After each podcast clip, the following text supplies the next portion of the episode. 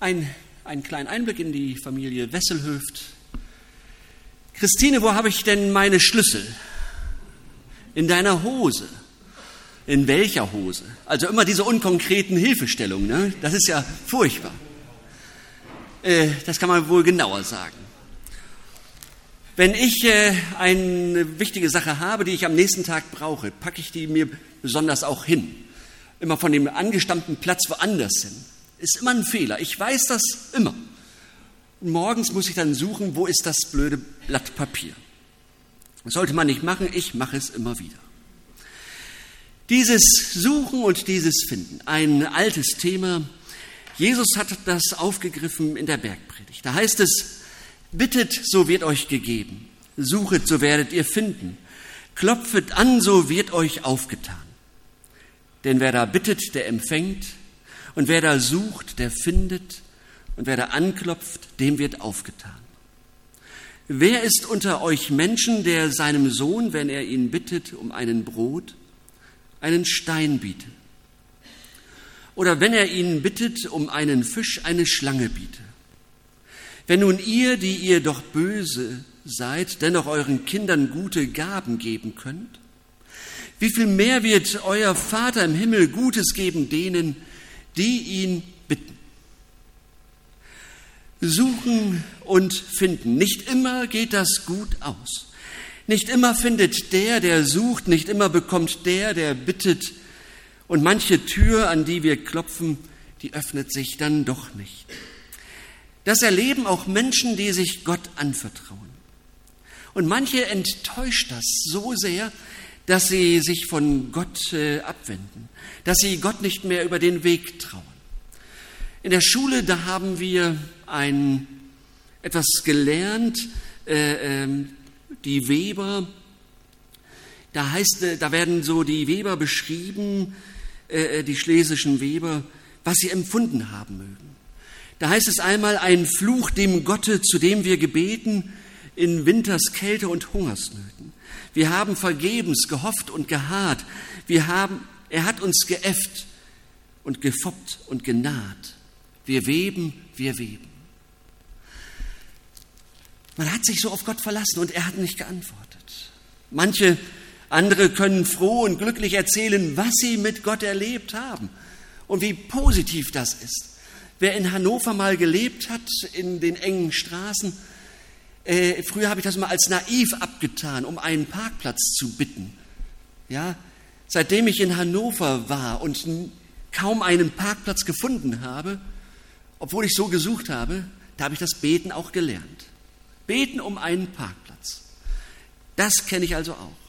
Und ebenfalls in Hannover zur Gemeinschaft gehörte ein, äh, eine Christ christliche Gemeinde aus China, die alle zwei Wochen hatte sie ihren äh, Gottesdienst bei uns.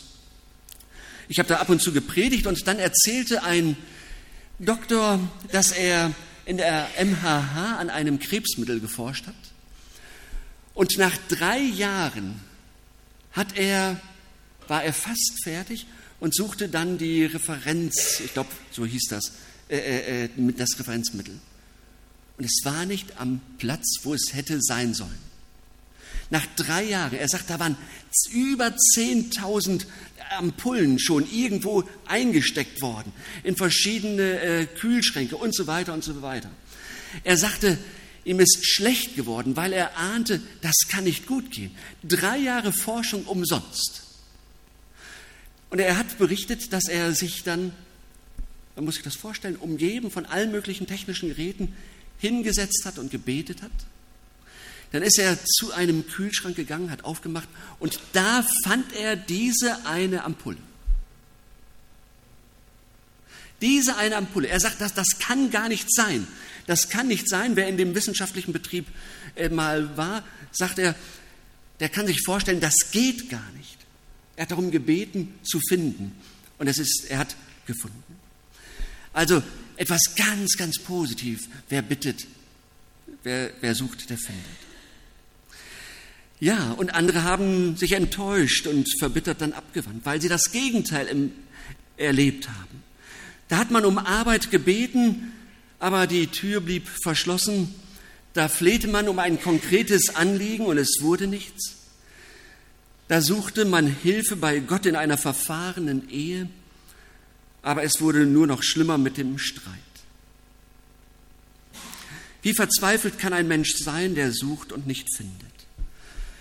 Wer sein Kind mal verloren hat, vielleicht im Urlaub, der kann das vielleicht nachvollziehen. Was das bedeutet, sein Kind suchen zu müssen, das ist nicht gut, das ist nicht schön, das sitzt manchmal noch tief drin, auch noch nach, nach Jahren. Und wenn man das Kind dann irgendwie verträumt beim Spielen wiederfindet, ist man erleichtert und es geht einem alles durch den Kopf, aber dieser Schrecken sitzt immer noch so tief. Offenbar gilt nicht für alles und jedes die Zusage Jesu, bittet, so wird euch gegeben, suchet, so werdet ihr finden, klopfet an, so wird euch aufgetan. Wofür gilt denn diese Zusage Jesu? Ich versuche es einmal so zu sagen. Das Versprechen, das Jesus gibt, gilt nicht für alles, was wir von Gott erwarten. Wenn wir aber Gott selbst suchen, dann wollen wir ihn finden, dann sollen wir ihn finden. Wenn wir ihn um seine Nähe bitten, dann bitten wir niemals vergebens. Wenn wir vielleicht zum ersten Mal zaghaft an seine Tür klopfen, dann bleibt sie uns nicht versperrt. Gott öffnet die Tür, die Tür und wir schauen in ein strahlendes Gesicht. Gott kommt auf uns zu, er lacht uns an und er sagt, klasse, dass du kommst, herzlich willkommen, hier bist du zu Hause, nicht nur in der Gemeinschaft in Barmstedt, sondern hier bei mir bist du willkommen. Lass uns sehen, was ich Gutes für dich tun kann. Und ich spreche da ganz menschlich von Gott. Ich weiß. Warum ich das mache? Weil Jesus es genauso macht. Und da habe ich gelernt, so mit Gott zu reden, so von Gott zu denken, von dem Vater im Himmel. Warum aber sollten wir Gott suchen? Diese Frage kann ich nicht in 20 Minuten beantworten. Ich versuche einige Anläufe. Gott suchen wir, wenn wir Sehnsucht haben, dass unser Leben gut werden soll, Gott und gut, das scheint zusammenzugehören. Wer ein gutes Leben führen möchte, so sagt es einer der großen Weisen im Mittelalter, der soll es machen wie einer, der einen Kreis zieht. Setze ich den Zirkel an, dann muss ich den Mittelpunkt genau treffen und dann kann ich einmal den Zirkelschlag machen und dann habe ich wirklich einen Kreis, ganz und gar rund. Aber ich darf dann eben nicht versetzen den Mittelpunkt, sondern es ist klar, hier ist der Mittelpunkt. Und so ist es mit unserem Leben auch. Finde ich den richtigen Mittelpunkt, dann wird auch mein und dein Leben gut. Und ich möchte es an zwei Beispielen konkreter machen. Gott in unserem Leben, das bedeutet Einmal Weite und einmal Veränderung. Zwei unterschiedliche Begriffe, einmal die Weite und einmal Veränderung. Vielleicht suchen wir nach Weite in unserem Leben. Die fehlt. Ich kann alles haben und ich spüre, es fehlt doch etwas. Kennt ihr das? Ich könnte doch alles haben und da ist ein Vakuum, das ich nicht füllen lassen will. Es hat etwas damit zu tun, dass wir etwas brauchen, das größer ist als ich selbst. Etwas, das wir bestaunen und zu dem wir aufschauen können. Wir brauchen etwas, das uns fasziniert und uns in den Bann zieht. Etwas, wofür wir alle unsere Kräfte einsetzen wollen. sodass wir sagen können, mein Leben lohnt sich, es macht einen Unterschied. Ich bin etwas, an etwas beteiligt, das es besser werden lässt mit meiner kleinen Welt. Also, Menschen, die lieben, kennen das. Keiner liebt leidenschaftlich und sagt dann, boah, ist das Leben öde. Keiner, der liebt, wird sowas sagen. Menschen, die von einer Aufgabe fasziniert sind, kennen das. Sie sind selbstvergessen und sie verlieren sich an das, was sie tun. Und je mehr sie sich verlieren, desto mehr sind sie bei sich selbst. Sie empfinden keine Leere, sie empfinden auch keine Langeweile. Und wer das bei Jesus sucht, der wird nicht enttäuscht werden. Wer sucht, der findet. Er findet etwas, das in der Sprache Jesu Reich Gottes bedeutet und heißt. Ja, wenn wir dieses Beispiel mitnehmen, jemand, der verliebt ist, der wird sein Leben niemals als öde ansehen, sondern der wird immer überlegen, Mensch, wie kriege ich das eigentlich hin? Wie kann ich zum Beispiel Rasmus doch noch treffen? Ja, ich nehme mal einfach diesen, diesen Namen. Äh, Sarah ist nämlich schon seit über einem Jahr mit Rasmus zusammen. Und dann geht es immer darum, wie, wie kriege ich das noch hin, zu ihm zu kommen, wie, wie kann er zu mir kommen. Und sie, sie ist dann äh, nie unglücklich, wenn sie an ihn denkt, sondern fiebert immer drauf hin.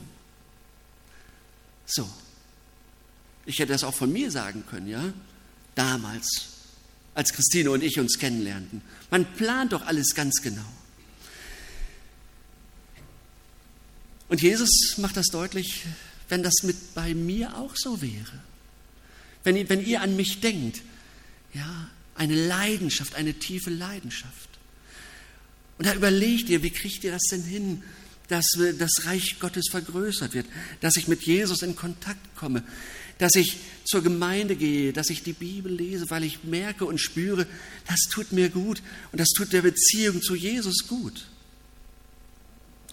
Reich Gottes, was ist das? Kein abgegrenzter Bereich, sondern man sieht, wenn Jesus durch die Lande zieht und das Leben von Menschen berührt und es besser wird. Wenn er Schuldigen vergibt und der Kranke heilt, wenn Menschen den Zugang zu Gott aufgeschlossen wird und sie mit der Freude angesteckt werden. Das ist das Reich Gottes.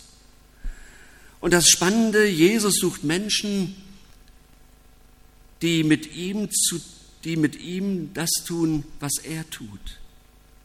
Er sagt, kümmert ihr euch um das Reich Gottes, ich kümmere mich um euch. Hört auf, euer Leben um Geld, Besitz und Ehre kreisen zu lassen. Lasst es um das Reich Gottes kreisen. Und es wird dann, und er wird dann ganz konkret. Und er sagt dann, Mensch, du kannst doch gut trösten. Für dich habe ich genau die richtige Aufgabe in der Gemeinde und du bist ein toller Musiker. Uns fehlt ständig jemand, wenn wir dann an den Plan gucken. Es fehlt immer jemand, melde dich doch und sag, ich bin bereit. Du kannst mich ansprechen. Und du kannst tüchtig mit anpacken, du hast noch die Kraft und nicht nur Rückenschmerzen, dann haben, habe ich auf dich genau gewartet. Und äh, begnadete Gastgeber werden immer gesucht. Und äh, Geld verwalten, da werden auch immer verlässliche Leute gesucht. Und dann, wenn du dich ganz an mich verlierst, oder wenn du dich so ganz verlierst an das, was du für mich und mit mir tun kannst, dann wirst du dich selbst finden. Und du wirst merken, das Loch mitten in deinem Herzen wird sich füllen. Und das ist die Weite des Glaubens. Wenn wir uns einlassen auf Jesus und das tun, was er in unser Leben hineingelegt hat, wenn wir das spüren, was wir für Jesus tun können, dann werden wir merken, dass wir uns selbst finden und das Loch der Sehnsucht in unserem Herzen wird sich schließen, weil wir bei dem angekommen sind, was unser Leben ausmacht, was so die Perle unseres Lebens ist, die Weite des Glaubens. Und ein zweiter Gedanke der Veränderung. Vielleicht suchen wir auch nach der Veränderung. Veränderung, weil wir nicht so bleiben möchten, wie wir sind. Nicht so wie eine Butter- oder Margarinesorte das immer verspricht, du darfst so bleiben, wie du bist, sondern manchmal haben wir doch den Eindruck, ich möchte nicht so bleiben, wie ich bin. Und es soll auch anders werden in meinem Leben. Und vielleicht sind wir enttäuscht über uns selbst. Und ich meine das nicht in einem oberflächlichen Sinn, sondern ich meine es in einem tieferen Sinn, der uns nach Veränderung schreien lässt. Veränderung, weil wir uns selbst nichts mehr vormachen können, weil wir selbst entdecken, Zum Beispiel, ich bin nicht so gut, wie ich nach außen immer tue. Ja, äh, ich will es ganz deutlich sagen. Ich denke daran, was vielleicht manche Väter mit mir denken, wenn sie an ihre Kinder denken. Und ich denke an die Väter, weil die in dem äh, Wort Gottes für heute auch vorkommen. Also wenn Väter an ihre Kinder denken, dann denken sie, oder denkt man doch, sie sind das Schönste, was Gott dir und deiner Frau geschenkt hat. Und wenn ich an mich denke, ich möchte doch das Beste, das Allerbeste für Sarah. Ich will ihr in ihr die Liebe wecken. Ich möchte, dass sie stark wird. Ich möchte ihr geben, was sie braucht. Ich möchte, dass sie in einer rauen Welt gut zurechtkommt. Und ich möchte ein Ohr haben für sie, wenn sie erzählen will, wie es ihr ergangen ist. Ich möchte mit ihr spielen, wenn sie es möchte. Ich möchte sie in den Arm nehmen und ich möchte für sie beten. Und ich, so möchte ich sein. Und ich nehme an, manchmal kriege ich das auch gut hin. Aber dann denke ich auch daran, wie oft ich gehetzt und ungeduldig bin, wie oft ich keine Zeit habe. Ich denke an Situationen zurück, wo ich sie angebrüllt habe, weil das überhaupt nicht mehr ging, was sie machte. Und ich habe das gemacht, weil ich groß war und sie klein.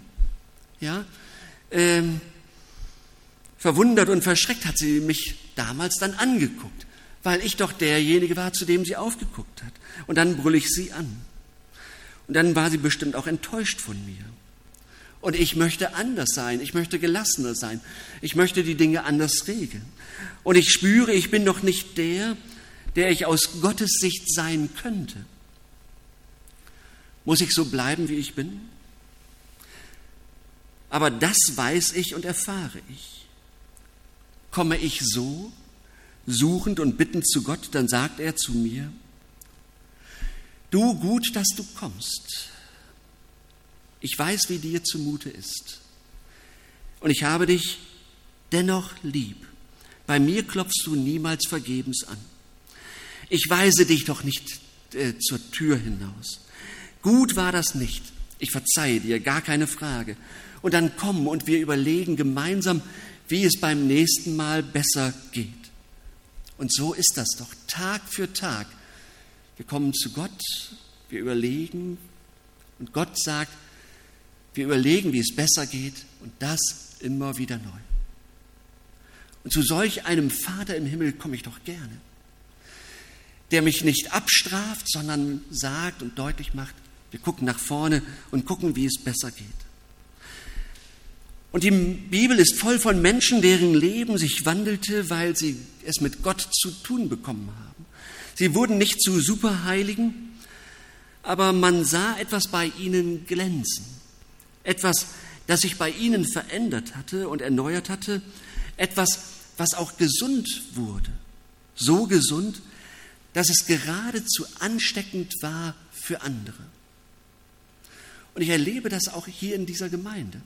Wenn Menschen erzählen, wie sie durch das Wort Gottes gesund geworden sind, tut mir, tut das mir und meiner Seele unendlich gut.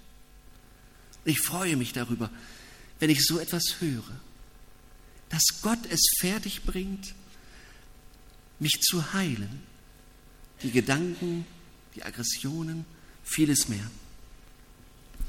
Und die Bibel erzählt das und auch wir haben es in unserer Gemeinde doch erlebt. Und wir hoffen und beten doch, dass das auf den Freizeiten, die jetzt laufen, auch passiert.